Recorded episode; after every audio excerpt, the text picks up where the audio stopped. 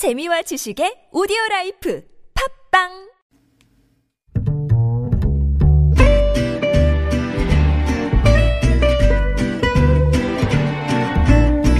Good evening, everyone. Welcome to the evening show. TBS FM 김준의 이브닝 쇼 청취자 여러분 반갑습니다. 저는 방송인 정영진입니다. 이 김준 박사의 개인 사정으로 잠시 자리가 좀 비어서요. 제가 임시 진행 맡게 됐습니다. 이 김준 박사의 편안한 목소리 그리운 분들도 많으실 텐데 오늘 하루만큼은 1년에 딱 하루니까요. 예, 편안함 대신 꿀잼으로 한번 가보도록 하겠습니다. 자, 오늘 3월 30일 월요일입니다. 뉴스가 굉장히 많은데요. 바로 시작하도록 하죠. 이브닝 쇼 지금 시작합니다.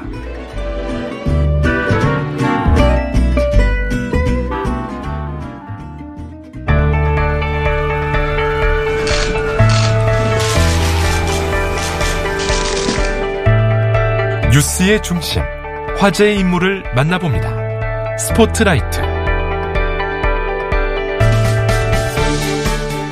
네, 오늘 문재인 대통령이 중산층을 포함한 소득 하위 70% 가구에 대해서 4인 기준 100만 원씩을 지원하겠다 이렇게 밝혔습니다. 또 관심을 모았던 현금성 지원 정책의 이름 긴급 재난 지원금으로 확정이 됐는데요. 과연 이 긴급 재난 지원금이 코로나19로 인해 얼어붙은 한국 경제에 활력을 불어넣을 수 있을지 더불어민주당 정책위 의장을 맡고 있는 조정식 의원 연결해서 알아보겠습니다. 의원님 연결돼 계시죠?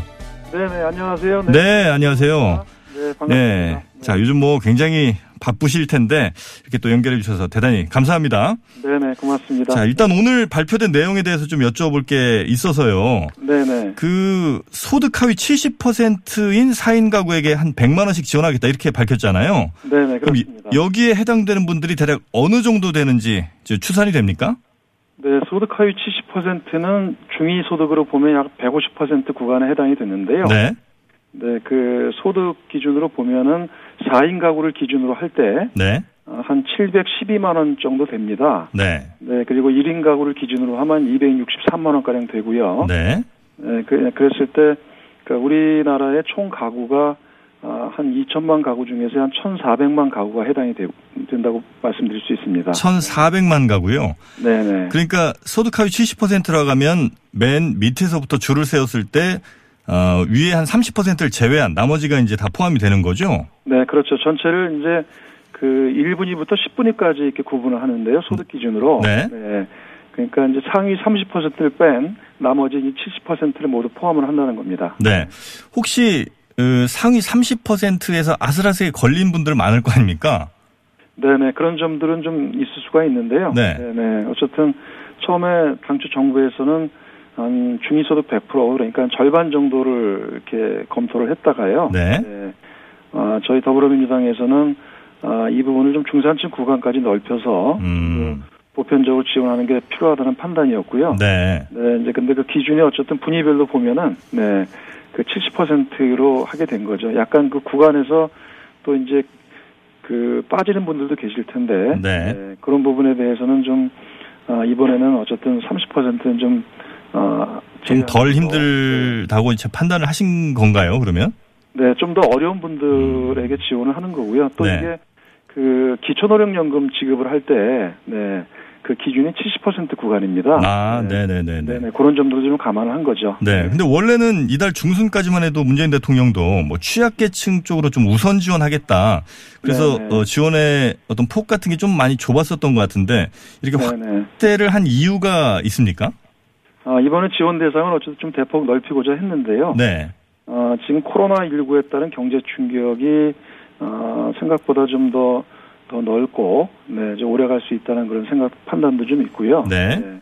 아, 그렇게 어려움이 가중되고 있기 때문에 아, 저소득층뿐만 아니라 좀 더 구간을 넓혀서 좀 보편적 지원할 필요가 있겠다는 그런 판단이었습니다. 근데 네. 이 지급 대상 관련해서는 뭐 당하고 어, 정부의 의견이 약간씩 좀 달랐었죠. 계속 보도를 보다 보면 그렇던데요. 어, 여러 다양한 의견들이 있었던 거죠. 네. 정부 입장에서는 어, 여러 가지 이제 수혜 대상이나 그다음에 또 재정 여건 등등을 감안을 해서 네. 그 보- 보통 일반적인 기준으로 봤을 때는 중위소득 한 100%가 이제 취약계층으로 이렇게 얘기를 하는데요. 네. 아, 그것을 지금의 현재 경제 상황들은 이게 더 경제 피해가 넓어지고 있기 때문에 음. 70%까지 넓히는 게 좋겠다고 최종적으로 협의를 한 겁니다. 네. 그럼 아마 듣는 분들이 가장 궁금해하실 내용이 언제 또 어떻게 받을 수 있는 거냐 아마 이 네네. 내용이 아닐까 싶은데요. 자, 네. 언제부터 받을 수 있는 겁니- 겁니까? 어, 이 이번에 이제 결정한 긴급재난 지원금은 그 이 국회를 통해서 예산이 반영이 돼야 됩니다. 네. 네, 그런 점에서 국회가 이제 통과되어야 그다음부터 지급이 들어갈 수가 있고요. 네, 그래서 어, 저희 정부와 그다음에 여당에서는 당장 지원이 필요한 분들이 많기 때문에 네. 그 최대한 빨리 추경이 편성돼서 국회에서 논의가 돼야 된다는 생각입니다. 아. 네, 그런데 그 다만 이제 총선이 지금 보름 앞으로 임박해 있어서 네. 그, 이 총선 전 처리와 지급이 현실적으로 이 만만치 않은 그런 또 여건이 있습니다. 그래서 아. 어쨌든 총선 직후에 바로 국회를 소집해서 네. 아, 처리가 되기를 좀 기대를 하고 있고요. 네. 정, 정부는 또 이제 그 추경안을 아, 국회에 아, 빨리 좀, 좀 제출할 준비를 좀 해야 된다고 봅니다. 네. 그러면 어 일단은 시기는 총선 이후가 될 것 같고요. 네네. 어 지급할 때는 한 번에 지급을 합니까? 아니면 분할해서 지급을 합니까? 그 전달 체계에 대해서는 아직은 뭐 한 번에 할지 분할할지는 아직은 그 논의되지는 않았고요. 네. 그런 부분으로 아마 또 정부에서 지자체들과 아, 협의를 통해서 아마 결정하지 않을까 생각이 됩니다. 네. 그 추경 편성을 위한 국회가 그러면 어 우리 의원님 생각하실 때는 대략 뭐 혹시 예상하고 있는 시기가 있습니까? 예를 들면 새로운 의원들이 또 새로 국회를 만드는 그 시점이 될지 아니면 기존의 의원들이 뭐 어떤 그- 시기가 있을 거 아닙니까? 네, 20, 21대 국회가 이제 새로 구성되게 되면 그건 6월 이후가 되기 때문에요. 네. 그때는 너무 늦고 어, 지금 20대 국회 임기가 5월 말까지거든요. 음. 네, 그래서 4월 15일 총선이 끝나고 나면 바로 20대 국회에서 어, 빨리 다시 한번 국회를 소집을 해서 최대한 최대한 빠른 시일 내에 어, 그래서 가급적 4월 내에는 이 추경안이 처리될 수 있도록 돼야 되지 않나 이렇게 생각을 하고 있습니다. 여야 간에 어느 정도 의견은 좀 어, 모아지고 있는 상황입니까? 아니면 어, 야당에서 많이 반대할 수도 있는 상황이죠? 음, 그 점은 아직 야당에서 이에 대한 뭐 반응을 반응이 아직은 어떨지 모르겠고요. 네. 일단 정부 여당 간에는 아, 이렇게 하는 게 지금 긴급히 필요하다고 해서 이렇게 결정을 했고 또 야당 측도 야당 측에서도 이게 그 다 국민들을 위해서 필요한 예산이기 때문에 네, 어느 정도 그래도 기본적인 기본적으로 공감하지 않을까 이렇게 음. 생각을 합니다. 그래서 야당 측에서도 이 부분에 대해서는 어쨌든 빠른 시일 내에 같이 할 수 있도록 아, 좀 협조를 해주시면 고맙겠다는 네. 생각입니다. 깎일 가능성도 있죠? 이제 국회에서 어쨌든 예산 심의가 되다 보면은 뭐, 뭐, 징액될 수도 있고 감액될 수도 있는데요. 네. 네. 그래서 그, 어쨌든 이, 이제, 이제 소득 하위 70% 소득 70%와 그 다음에 4인 가구 100만 원은 어쨌든 그 꼭 필요한 네, 예산이라고 네. 보기 때문에 네. 더 최소한 이 정도는 꼭 필요하다 이렇게 좀 생각이 됩니다. 네. 지급 방식은 현금입니까? 아니면 뭐 상품권이나 쿠폰 같은 형식이 됩니까? 어, 주로 이제 지역 상품권과 전자화폐 등의 방식이 될 텐데요. 네. 네, 이번에 이 긴급재난지원금의 취지가 그 어려운 국민의 생계를 지원함과 동시에 이 소비를 촉진을 통해서 지역 상권과 지역 경제를 활성화하는 취지거든요. 네. 네, 그러니까 이게 이제 그냥 호주머니 속에 들어가는 돈이 아니고 음, 소비를 해야 되는. 네네네 지역 지역의 그 이 상권들이 많이 어렵지 않습니까? 네. 네, 그런 점에서 어, 좀 기간을 정해서 한시적 기간을 정해서 네, 이걸 지역에서 소비할 수 있도록 아, 그런 방식으로 기본적으로 가야 된다고 생각을 하고요. 그런 점들을 어, 정부와 지자체가 앞으로 협의하게 될 거라고 생각을 합니다. 네. 아마 해외 사례들도 많이 참고를 하셨을 텐데 이렇게 네네. 지역 상품권이나 아니면 뭐 전자지갑 등의 방식으로 지급을 했을 때 또 기간을 한정을 뒀을 때 효과가 굉장히 괜찮았습니까? 어, 효과가 꽤 있을 거라고 봅니다. 음. 어, 특히나 지금 코로나 19 상황에서 그 특히 자영업과 소상공인들이 현, 그 현장에서 굉장히 어렵거든요. 네. 어렵거든요. 그래서 식당이라든가 뭐 지역에 또 많은 그 다양한 소상공인들이 있지 않습니까? 그래서 이 지역 상품권을 통해서 하게 되면 이거 한시적으로 기간을 정하면은 다 그 기간에 소비를 하게 되기 때문에 네. 어, 지역 상권에 꽤 도움이 될 것으로 이렇게 기대를 하고 있습니다. 네. 그리고 지금 이제 이 발표 나면서 약간 좀 뭐 논란이 되고 있는 것 중에 하나가 이미 네네. 뭐 몇몇 지자체 같은 경우는 네. 현금이나 지역화폐를 지급한 곳이 있잖아요. 네네네. 그렇게 되면 중앙정부에서 지급하는 게 있고 그다음에 지역에서 또 지급하는 걸 중복으로 네. 어느 지역은 받고 어느 지역은 못 받고 이렇게 되면 이거 좀 형평성에 문제가 있는 거 아니냐 이런 얘기도 나오거든요. 그 지방 정부의 실, 실정에 따라서 약간씩 지금 어, 이런 그 긴급 재난 지원금을 에 대해서 검토나 또는 지방 정부도 좀 추경을 다들 하고 있거든요. 네. 네, 그래서 좀 다양하긴 합니다만 그 이번에 이 긴급 재난 지원금은 전체 소요액이 약간 약간 9조 한 1천억 가량이 되는데요. 어, 이것을 중앙과 지방이 8대 2로 부담하기로 되어 있습니다. 네. 그러면 이제 지방 정부에서는 어 약간 20 20% 분을 또 현재 이미 이제 이미 시행하고 시행에 들어간 데들도 그것들 포함해서 아마 지급하는 형태가 될 거고요. 네. 그렇게 해서 또 어쨌든 그 전 지자체에 대해서 정부가 아, 전체 소요액의 80%를 지원하는 거기 때문에 그것은 예 어느 정도 다 골고루 그 지급이 되지 않을까 생각을 합니다. 네. 근데 이제 대체로 그래도 지자체 중에는 아, 이렇게 지역화폐 등을 지급한 곳이 그나마 재정 상황이 좀 좋은 곳들이 더 많이 지급을 좀 한 것 같은데 그렇게 네. 되면 좀 잘 사는 지자체는 더 많은 혜택을 누리게 되고 그렇지 않은 지자체는 더 어찌 보면 좀 어, 차별을 받는 것 같은 느낌을 받을 수도 있어서 이런 질문 좀 드려봤습니다. 근데 이거는 어, 지자체가 한 20% 정도 책임을 져야 되는 부분에서 어느 정도 상충이 좀 될 것 같다 이렇게 보신다는 거죠? 어, 중앙정부에서는 어차피 80%를 어, 전국에 다 골고루 배분하는 거니까요. 어, 지방정부에서 이제 그것들을 그런 80% 분을 활용을 해서 약 한 거의 한 7조 원이 넘는 돈이죠. 네. 네, 그런 부분들을 각 전국 지자체에서 한 20% 분만 광역과 기초가 있으니까 또 뭐 5대 5로 한다라든가 예, 그렇게 해서 지자체 부담분을 최소화시키는 것으로 이렇게 설계를 했습니다. 네. 네, 그리고 그 정도 범위 내에서는 아마 대부분 지자체들이 어느 정도 그 소화할 수 있지 않을까 이렇게 생각을 합니다. 네. 자, 그리고 뭐 굉장히 많은 아마 돈이 들어갈 걸로 보이긴 하는데 이 재원 확보 부분에 대해서 미래통합당 같은 경우는 기존 예산을 좀 활용해야 된다 이런 입장이잖아요. 어, 이 재원 조달의 방식은 네. 뭐 이제 크게 뭐 여러 가지가 있겠습니다만 대표적으로 그뭐 추경을 할수 있겠고요. 예, 국, 이제, 추- 이제 국채 발행이나 아, 국채 발행. 기존, 예, 기존 예산의 세출 조정, 네. 조정을 통해서 마련하는데요. 이게 어떤 방식이 됐든 다 그 추경을 해야 되는 겁니다. 이게 조- 다 경쟁되는 것이기 때문에 예. 그래서 이제 그 다 추경을 통해서 다 이게 방안이 만들어져야 되는 것이고요. 네. 어, 다만 이제 미래통합당에서 그 100조 원의 세출 조정을 뭐 얘기를 하시는 것 같아요. 네. 근데 이런 부분은 사실은 대단히 좀 무리한 얘기거든요. 음. 예, 왜냐면은 그 전체 예산이 올해가 한 512조 원 되는데 네. 그 중에서 의무 지출과 경직성 지출이 어, 3분의 2입니다. 의무 지출과 경직성 지출이라고 하면 아마 청취자분들도 좀 어려우실 수 있는데 좀 설명해 주신다면요. 그러니까 꼭 들어가야 될 예를 들어서 뭐 인건비나 그다음에 필수 경비라든가 이런 것들이죠. 네. 네, 그런 게 3분의 2를 차지하고 그러니까 안 나갈 수 없는 돈을 말씀하시는 거군요. 그렇죠. 네. 예, 예. 이거는 반드시 그냥 지출이 되는 거죠. 음. 예. 그리고 이제 소위 말하면은 재량 지출, 그러니까 사업성 지출과 관계된 부분들은 약 한 3분의 1 수준인데 네.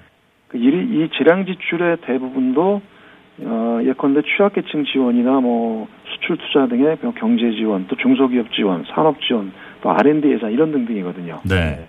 예, 그렇기 때문에 이런 것들도 되게 필수 예산이 사업성 예산이 대부분이어서 이것을 무리하게 그냥 내역을 보지 않고 100조 원을 뭐 세출 조정하겠다. 이건 대단히 사실은 무리한 주장입니다. 네, 네, 네. 하지만은 이제 어쨌든 그 또 기존 예산에서 그나마 좀 줄일 수 있는 거는 아무튼 최대한 줄여가면서 네. 또 그런 것들을 활용해서 또 이번 재난 기본 어 이번 긴급 재난 지원금에 아무튼 또 활용을 또 하겠다는 생각은 뭐 하고 있고요. 네. 예를 들어서 채권 발행 같은 걸 하게 되면요. 네네. 결국 이게 이제 정부의 부담으로 작용을 하는 거죠. 국채 발행을 하면 어쨌든 이제 정부 부담으로 예 전체 이제 그건 작용을 하는, 건 맞죠. 네. 네. 근데 만약 이 부담은 그러면 결국 어떻게 우리 국민이 다 같이 골고루 나누게 되는 겁니까? 아니면 후- 후대에 또 미루게 되는 겁니까?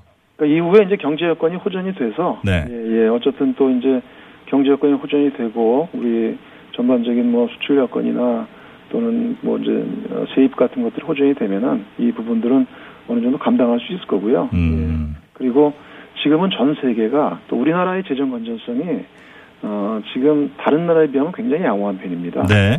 그리고 특히 지금 미국이나 유럽 같은 경우는 이런 경제 파장에 따라서 예컨대 미국 같은 경우는 뭐 거의 1인당 뭐 거의 1000달러, 2000달러씩을 다 지급하겠다는 거 아닙니까? 네네. 2000조 원의 어, 뭐, 저, 저, 긴급 자금을 편성하겠다고, 네. 음. 그런 거에 비하면 우리는 아직까지 재정, 재정 여력이 양호한 편이라고 말씀드릴 수 있습니다. 네. 근데 그 부분에 대해서 어떤 분들은 미국과는 좀 상황이 다르다. 미국 같은 경우는 어, 어떤 뭐그 기축통화국으로서 달러를 발행해서 전 세계적으로 인플레이션 부담을 좀 낮출 수 있는데 우리나라 같은 경우는 미국과는 상황이 좀 많이 다르지 않냐는 지적을 하시는 분들도 계시긴 하더라고요.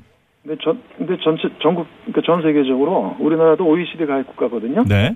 네, 근데 OECD 가입 국가들의 평균 그 이렇게 부채 상황, 국가 부채 상황들을 보면은 그 우리나라는 굉장히 좀 양호한 편이에요. 네. 예컨대 우리가 한 40% 정도라면은 일본 같은 경우는 거의 한 200%에 달하고요. 음. 미국도 OECD 평균이 한 110 정도거든요. 예. 그런데 보면 우리는 여전히 그 재정 건전성이 양호한 편이고 네. 지금 같은 경제 상황과 전 세계적인 이런 팬데믹 상황에서는 그 정부가 과감하게 재정 지출을 늘려서 네. 예, 그리고 이런 경제 피해를 선제적으로 대응해야 된다라는 게 음. 의견, 의견입니다. 뭐 거기에 대해서는 뭐 많은 분들이 아마 동의를 하시는 것 같긴 하더라고요. 네네. 자, 그러면 코로나19 사태가 뭐 단기간에 끝날 가능성은 상당히 지금으로선 낮아 보이는데 네. 향후에 긴급재난지원금의 어떤 추가 지원 가능성도 있다고 보십니까? 어떻게 됐습니까? 어, 그 점은 지- 현재 상황에서는 뭐라 말씀드리기 어렵고요. 네. 이번 그 긴급재난지원금은 1회로 1회 1회로 한정하고 있습니다. 음. 그래서 그런 당장 어려운 그런 취약계층과 국민들께 정부가 재정을 통해서 일단 지원하겠다는 그리고 또 지역 상권이나 지역 경제에 도움을 주겠다는 거고요. 현재는 이제 이번 한 해로 아, 이렇게 한정을 하고 있습니다. 네. 네. 알겠습니다. 아, 이번 긴급재난 지원금이 좀 우리 경제 활력을 주기를 좀 기대하면서 우리 조정식 정책위의장과의 이야기는 여기에서 마무리하도록 하겠습니다. 함께 해주셔서 대단히 고맙습니다. 네네 고맙습니다. 네. Welcome to Unfiltered. North Korea's latest CNN was given 미국 오하이오 주에 일본의 백색 국가 명단 should be on the air at 국내외 소식을 한 번에 들려듣는 뉴스 서울타임즈 네, 김준의 이브닝쇼 오늘은 아, 방송인 정영진 제가 임시행을 맡고 있고요. 자, 그러면 서울타임즈 본격적으로 시작해 보도록 하겠습니다. 서울타임즈를 맡아주고 계신 두 명석한 기자분들 소개해 드리도록 하죠. 오마이뉴스 박정호 기자 반갑습니다. 네, 안녕하십니까. 반갑습니다. 네, 그리고 참 많은 방송에서 뵐수 네. 있죠. 우리 정상근 기자님. 네, 안녕하십니까. 반갑습니다. 네, 네. 반갑습니다. 네. 자, 우리 정상 기자님은 방송국이 참 좋아하는 모양입니다. 아 저를요? 네. 아 제가 좋아합니다. 아, 방송국을 서로 좋아하시는군요. 아 네네. 야, 그래서 우리 정상 기자님은 아침 한 6시부터 제가 가끔 출근길에 듣거든요. 아, 음. 네, 틀면, 네네. 항상 나와 계셔서. 어, 주로 다른 분들이 스케줄 때문에 안 되는 시간을 아, 제가 네, 제가 믿음직스럽습니다. 있습니다. 네, 감사합니다. 아닌가요? 예, 정 기자. 네, 정상 기자의 관호동 근데 안타깝게도 뭐 회사에서 시키는 건 아니고 네네. 본인이 원하는 아, 좋아서. 음, 예, 관호동이니까. 이미 제 건강은 다른 쪽으로도 이미 걱정이 되기 때문에. 네. 자, 우리 정상근 기자 그리고 박종호 기자님과 함께 서울 타임즈 오늘 잘 좀 부탁드리겠습니다. 네, 잘 부탁드리겠습니다. 네. 자, 먼저 4월 6일 개학을 할 것 같은데 이것도 네. 확정은 아닌 거죠? 아, 네, 확정은 아닙니다. 일단 네. 뭐 4월 6일에 그 오프라인 계약을 하는 방침은 좀 어려워진 것 같다라고 교육부가 자체적으로 판단하고 있는 모양인데, 어, 그렇다고 해서 이 계약을 계속 미루느냐, 뭐 그러자니 이게 또 학사 일정이 계속 뒤로 밀릴 거란 말이죠. 네. 그래서 이 교육부가 지금 고민하는 것은 이 4월 6일 혹은 13일에 계약을 하되 어, 오프라인 계약, 그러니까 학교를 등교하는 것이 아니라 좀 온라인으로 그 온라인 수업을 하는 방안을 놓고 지금 고민을 음. 하고 있습니다. 네. 자, 근데 그 온라인으로 수업을 받는다는 게 아직까지 우리가 한 번도 어, 학교 수업에선 적어도 경험해 네. 본 적은 없는 거잖아요. 그렇습니다. 예, 그게 잘 될지 좀 걱정이 됩니다. 그 여러 가지 우려가 나오고 있는데요. 특히 네. 이재정 경기도 교육감이 한마디 했습니다. 뭐라고 했냐면 자신의 SNS에 대입 준비를 위해 고등학교 3학년이라도 열어야 하지 않겠느냐 아, 하고 있는데 이게 무리한 주장이다. 온라인 수업을 하기에는 현재 학교도 교사도 학생도 준비가 충분하지 않다라고 얘기를 하고 있습니다. 음. 또 교사에 따라서 온라인 수업을 할 수 있는 역량의 편차가 크고 학교에 따라 역시 인프라가 충분하지 않다라고 지적을 하면서 사실 온라인 수업에 대한 이해와 방법론에도 견해가 다르다라고 얘기를 하고 있어요. 음. 그러니까 고3 얘기가 계속 나오는데 온라인 수업으로 대입을 준비할 수도 있는 거 아니냐 이런 얘기가 있거든요. 네네. 거기에 대해서도 이재정 교육감은 이것도 무리다. 음. 아, 여러 가지 부정적인 얘기를 했고요. 제가 교육 현장 취재를 좀 해봤는데 이런 얘기 하더라고요. 계약 연기하기가 좀 그러니까 구색 맞추기용으로 온라인 수업 얘기하는 거 아니냐. 그러니까 음. 그 정도로 준비가 안 돼 있다라는 얘기를 하고 있습니다. 네. 저도 어렸을 때, 그러니까 학교 다닐 때 기억을 좀 해보면, 이제 앞자리에 저는 학교 다닐 때 좀 작았거든요, 키가. 네. 앞자리에 좀 앉았었는데, 그러면 선생님의 그 이른바 비말, 네. 침이 자주 튀었단 말이에요. 네. 그래서 이게 사실 이런 어 코로나19 사태에는 정말 적절하진 않은 것 같긴 한데 그렇다고 해서 무작정 계속 뭐 계약 기간을 늘리는 것도 사실은 쉽지 않은 상황인 것 같고요. 네, 그렇죠. 예, 그래서 고3부터는 그래도 좀 단계별로 먼저 계약을 하자 이런 얘기는 분명히 좀 나오고 있는 거죠. 네, 지금 고3부터 하느냐 아니면 고등학교 전체부터 가느냐 이렇게 두 가지 방안을 놓고 고민 중인 것 같은데 네. 어, 이 고3부터 고3만 이 계약을 하게 되면은 이게 사실 모든 눈이 다 고3 쪽으로 쏠릴 거란 말이죠. 그렇게 네. 되면은 이 교육 현장에서 뭐 학교라든지 뭐 학부모, 어, 선생님들, 우리 또 학생들의 부담이 또 커질 수가 있기 때문에 뭐 그것도 좀 이래저래 좀 고민인 모양입니다. 네.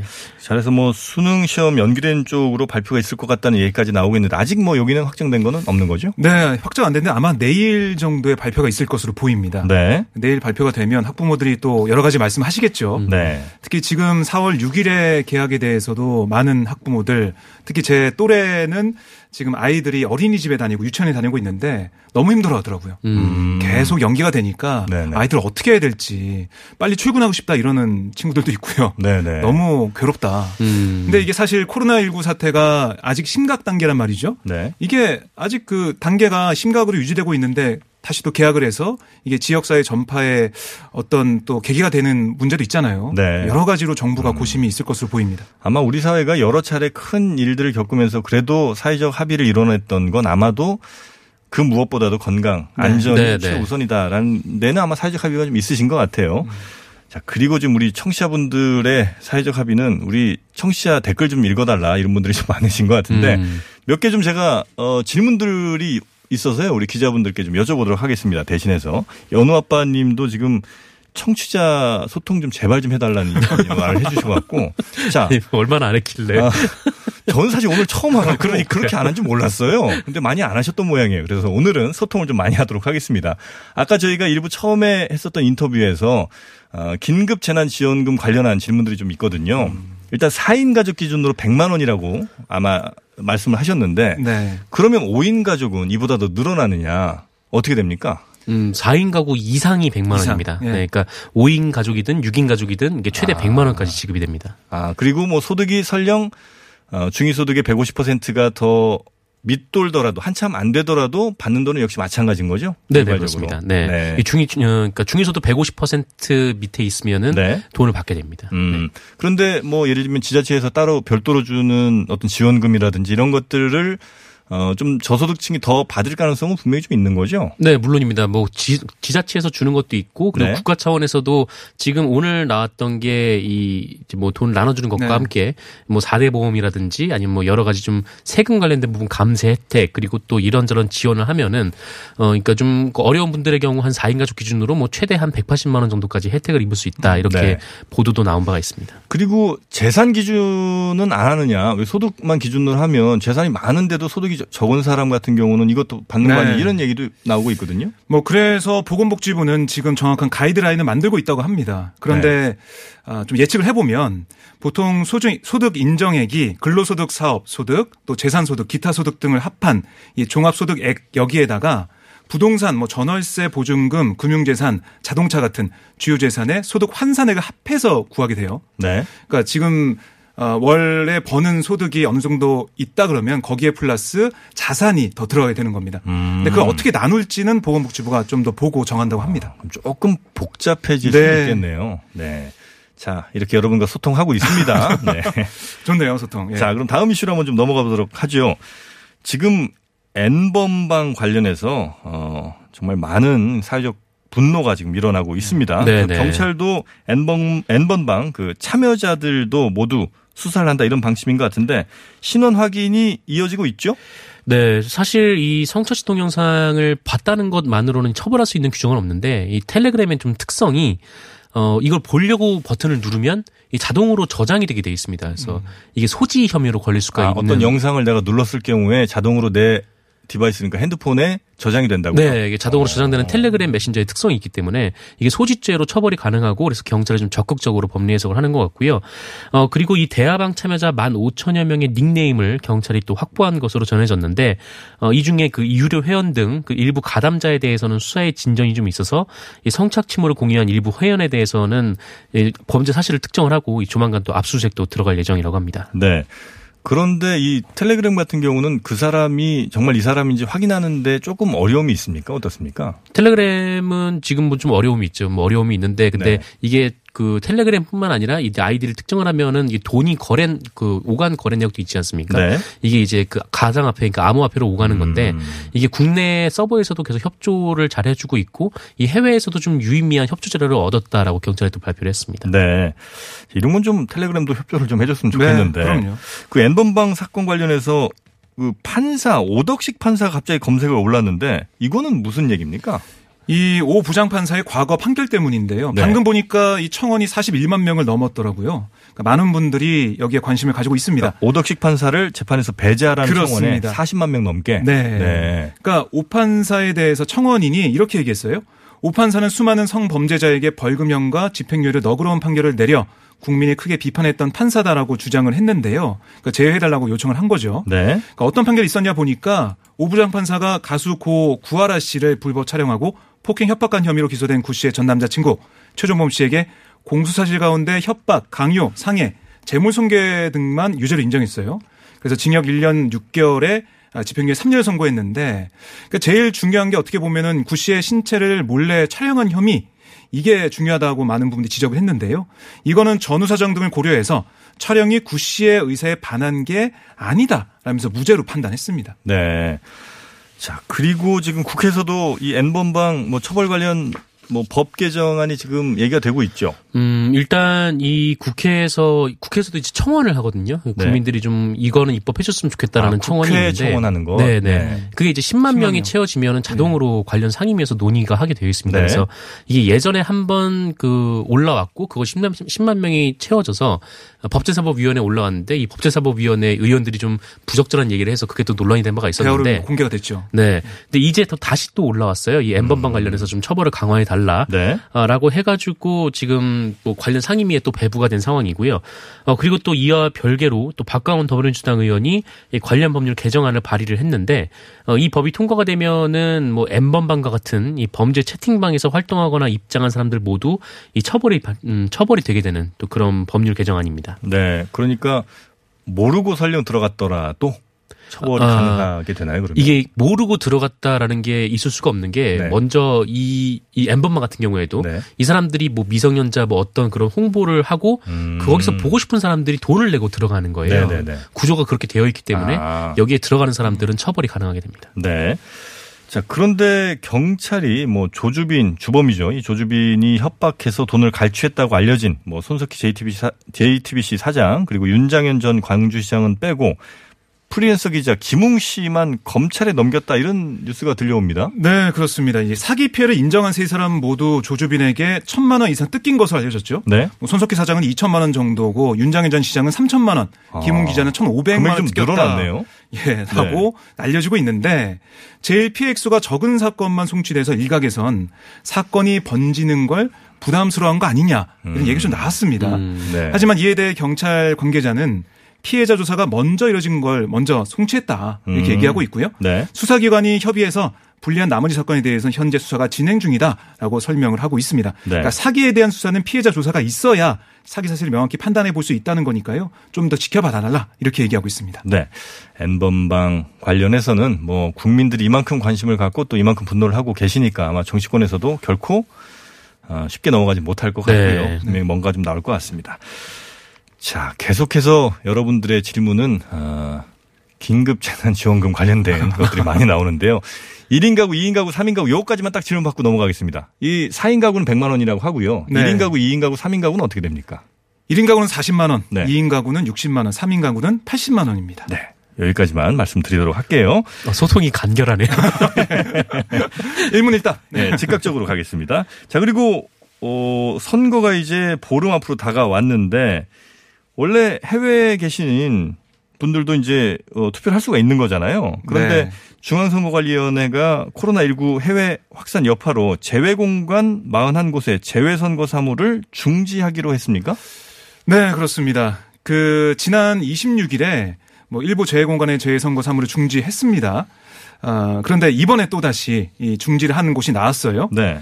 아, 이번에 추가로 중지된 곳은 주미대사관을 비롯해서 미국 내 12개 공간을 비롯해 네덜란드, 뭐 체코, 이런 유럽은 물론 아프리카와 남미, 이렇게 전 세계 25개 나라 41개 공간에 달하는데 이로써 이번에 재선거 사무가 중지된 게 주 우한 총영사관 등을 포함해서 모두 40개 나라의 65개 공간입니다. 어. 그러니까 이 해당 공간의 재선거인 숫자는 8만 500명인데요. 네. 전체 재선거인의 46.8%나 돼서 절반에 육박해요. 어. 그러니까 많은 분들이 참정권을 행사할 수 없게 되는데 네.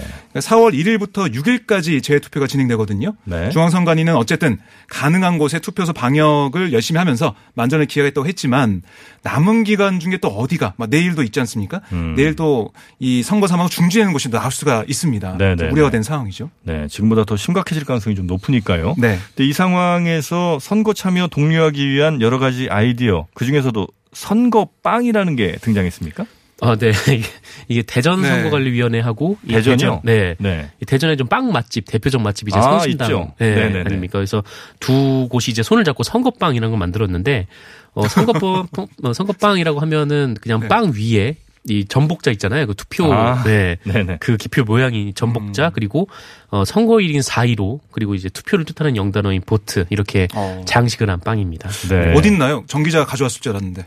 성심당에 있어서 제가 대전까지 못 갔다 왔습니다. 아, 보고 싶습니다. 네. 두 분이 방송을 오래 하시니까 이런 애드립도 같이 하시는군요.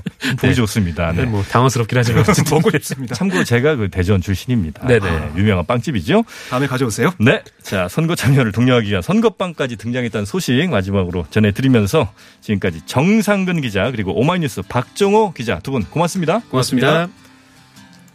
자, 힘든 시기 헤쳐나가기 위해서 비난보다 정부의 힘을 좀 모았으면 좋겠다는 아, 라이언 홍님의 문자도 있었는데요. 아마 이 마음은 우리 국민들 또 이 방송 듣고 계신 예, 청취자분들 모두 같을 겁니다. 저는 잠시 숨 좀 돌렸다가 7시에 다시 돌아옵니다.